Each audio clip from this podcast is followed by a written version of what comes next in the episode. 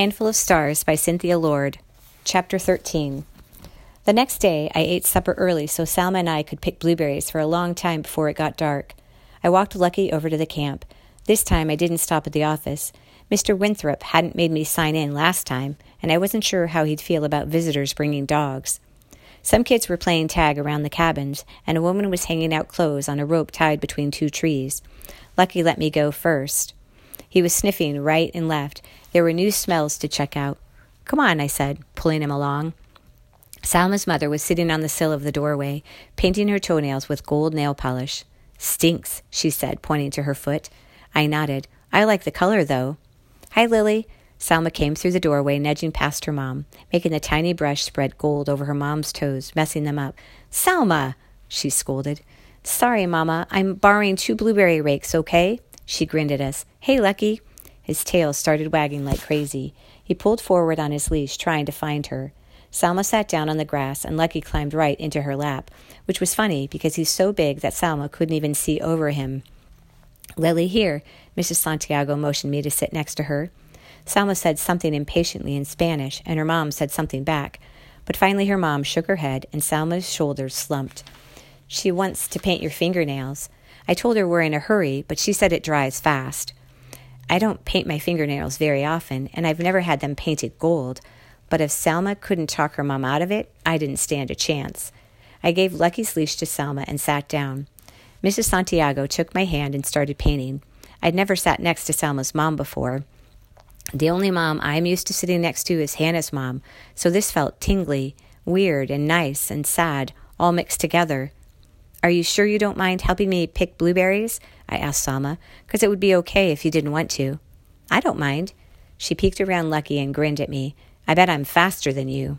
I laughed. I'm sure you are. As the tiny brush moved over my fingernails, my hand didn't even look like mine. When my ten fingers all ended in gold, Mrs. Santiago held my hands and blew on them. I swallowed hard. Sorry we were done. Thank you. Gracias. They look pretty. Come on, Salma said. I'll grab the rakes. Your nails can finish drying on the way.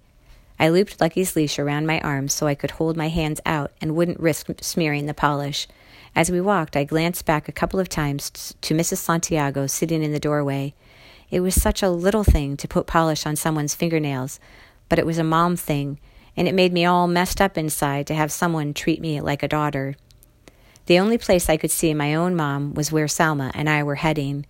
When we got to my blueberry picking spot, Salma dropped her blueberry rakes and made the sign of the cross, forehead to heart, shoulder to shoulder. A cemetery? I always pick here because these blueberries don't belong to anyone in particular. They're everyone's blueberries. Lucky waited patiently while I opened the metal gate. It's fenced in so I can let him run free in here. I clanked the gate closed behind us. Won't he get hurt running into the gravestones? Salma asked. I smiled, unclipping his leash. Watch him. Lucky sniffed the air and then took off running down the lanes of the small cemetery, turning each corner perfectly. How does he know? Salma asked. He's been here lots of times when he could see. I threaded the limp leash through the fence so it'd be ready for our walk back home. Things don't change here, at least not very often, so he remembers where everything is. I watched him sniff the pathway between two stones. Yellow and black butterflies and mason bees flittered around him. When he could see, he used to snap at bugs that flew by. Now they have to be close enough for him to hear them. Along the chain link fence, the berries were so thick that the bushes looked blue from the distance. The blueberries are best over there, I said, pointing. They don't mow too close to the fence, so the bushes grow bigger. Our feet crunched the reindeer moss under our feet, as loud as if we were walking through autumn leaves. The only other sounds were the wind blowing the little American flags on the soldiers' graves, the buzz of insects, the chirp of birds, and the occasional rumble of a car driving down the gravel road that ran past the cemetery. Do you worry about ghosts? Salma asked. I knew someone who was followed home from a cemetery by a ghost. At least that's what she said. I looked at the gravestones, all facing the blueberry barrens across the road, like they were watching over them.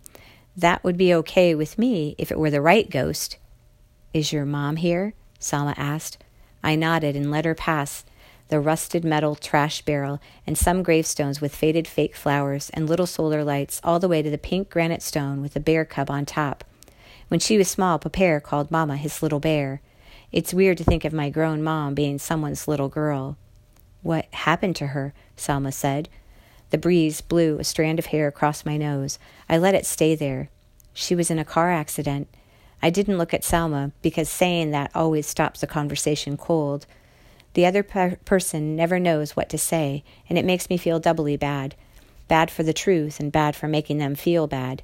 She and Memere got in a fight over something Lucky did, so she left. She was driving on a back road and she hit a moose. They're dark brown, so they don't show up at night very well, and she must not have seen it because there weren't any skid marks on the road to show that she tried to stop. Everyone says it was over instantly. I hope that's true. I hope it happened so fast that she and the moose didn't have any, even have one second to be scared. It's too bad she didn't stay in Florida, Salma said. We don't have moose there. Yeah, but after Florida, she went to New York. That's where she met my dad. So if she had stayed in Florida, I wouldn't be here, I said. I don't remember her, though. I was only two when it happened. And that feels like the biggest cheat. I had her every day for two years, but I don't remember. I wonder sometimes if time travel were real and I could magically go back and meet her when she was my age. Would we like each other? I've always been scared that I'd like her, but she wouldn't like me back. She'd think I was boring. Salma put her arm through mine. Mama says people can feel it when you think of them. It's like a warm feeling that suddenly comes over them, she said. So I think of Luna every day. I don't know if that's true, but being with Salma made me want to believe it. I imagined Mama as hard as I could, my big thinker, blueberry queen Mama, packing Lucky and me in her car to come home to Memere and Pepere. Could Mama feel that warm feeling? Was she somewhere in heaven above the stars, knowing she was in my heart? Maybe you should plant tiger lilies here, Salma said. I don't think the Cemetery Association lets you plant things. They need to be able to mow, I explained. Plus, lilies go grow wild along the roadsides here. They're weeds. Only because someone says so, Salma said. Lilies are proud and sassy. They don't know they're weeds. She gave me a huge grin. And the Cemetery Association couldn't keep weeds out, right? Weeds grow where they want. I imagined a patch of tiger lilies under the ground all winter and blooming every summer for Mama, a burst of orange among the blue, green, pink, and gray. The sun was getting lower over the trees on the far side of the barrens. Salma went to work near the fence. With one hand she held her rake, and the other swung free, her gold nails flashing in the sunlight. I wondered if she'd painted them herself or if her mom had done hers too. I picked up the extra rake and joined her. Most times when I gathered blueberries, I picked them one at a time with my fingers. The rake felt heavy as I pushed the tines into the bushes near the ground and pulled up back and through the tiny branches. Raking is so much faster than picking. I tipped the rake so the berries would roll down and collect near the handle. Much faster, Salma said, but my arms and shoulders feel it every night. Ever since you showed me the star on the top of the blueberries, I imagine that I'm gathering stars, not blueberries, bins and bins full of stars. Holding the rake above my bucket, I watched the leaves blow off sideways in the breeze as the blueberries rolled down, plinking into the bucket. Do you ever read that picture book, Blueberries for Sal? It's from a long time ago. Sal is a little girl and her mom takes her blueberry picking. No, is her name Salma? Maybe, I said. I don't think it says, just little Sal. Anyway, Pepere used to read me the story. I still have the book. It was Mamma's book. Sometimes I open it just to see her name written inside. Little Sal and her mom go blueberry picking on a hill, and Sal keeps eating berries, I explained as we raked. Her mom walks too far ahead and she thinks Sal is still behind her, but Sal has slowed down because she's eating blueberries. Also, there's a mother bear and her cub, Little Bear, eating berries on the same hill. Neither mom knows the other is there. Sal ends up wandering over near Little Bear's mother, and Little Bear goes over near Sal's mother. Both moms think it's their own baby behind them until they turn around. Then what happens? Salma asked. They both get a big surprise. Then they get their own kid back. I wish that book were, were real, except for the bear parts. I wished Mamma could just turn around and realize she'd gone too far ahead without me. Then she'd come back to find me. Is that all? Salma asked. That's the whole story? All? Well, yeah, it's a happy ending. Everyone was back where they belonged. It's only a happy ending if you like where you belong, Salma said. Do you always want to live here? Maybe when I'm grown up, I'll live somewhere else, I said. But Memere and Pepere are here. I'd want to be able to see them and come here to visit Mama. so I don't think I'd move too far away. I wish I felt like that, Salma said. One of the worst parts of moving around is that the only place I feel like I really belong is in our car. I like the idea that if I won the pageant, it would matter that I'd been here. I wouldn't just be another kid who came to rake blueberries and then everyone forgot. I won't forget you, and neither will Lucky. A pinprick of guilt poked at me because Salma was helping me make money for Lucky's surgery, and she had reasons she needed money too. But Lucky's surgery cost so much, there wouldn't be any extra that I could give her. It hurt to want two things, but I know that you can't have them both. But I couldn't give up on Lucky. He needed me. You can visit me in Luna when I get my little house some day, Salma said. You can bring Lucky with you. I nodded, but I knew the truth. Lucky was already old. He wouldn't be with me when I was a grown up, and neither would Luna. Dogs don't last that long. But we were just pretending, and Salma said that when you pretend, the world can be any way you want it to be. When I come, I'll bring Lucky and some blueberries to make blueberry enchiladas, I said, and I'll wear my crown from the pageant. The sun was low in the sky by the time we'd filled our big bucket with berries. Lucky waited patiently at the gate as I clipped his leash back onto his collar. You can tell your Pepere that you picked blueberries with Sal, Salma said, and Lucky is our bear. And we have a bucket full of stars. Minus one, Salma said, popping a blueberry into her mouth. Now the star is inside me.